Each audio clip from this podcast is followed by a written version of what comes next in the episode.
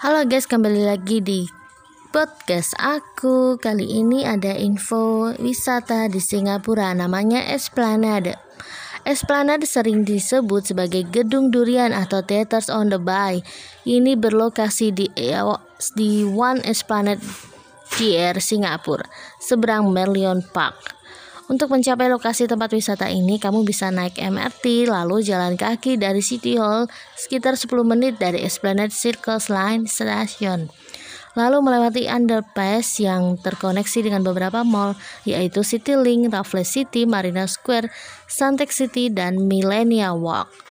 Di dalam Esplanade, selain teater dan gedung pertunjukan, terdapat juga pertokoan serta area terbuka tempat diadakan pertunjukan gratis. Di bagian luar gedung, kamu bisa berfoto dengan latar belakang Marina Bay Sands dan gedung menjulang. Sekian podcastku kali ini. Terima kasih.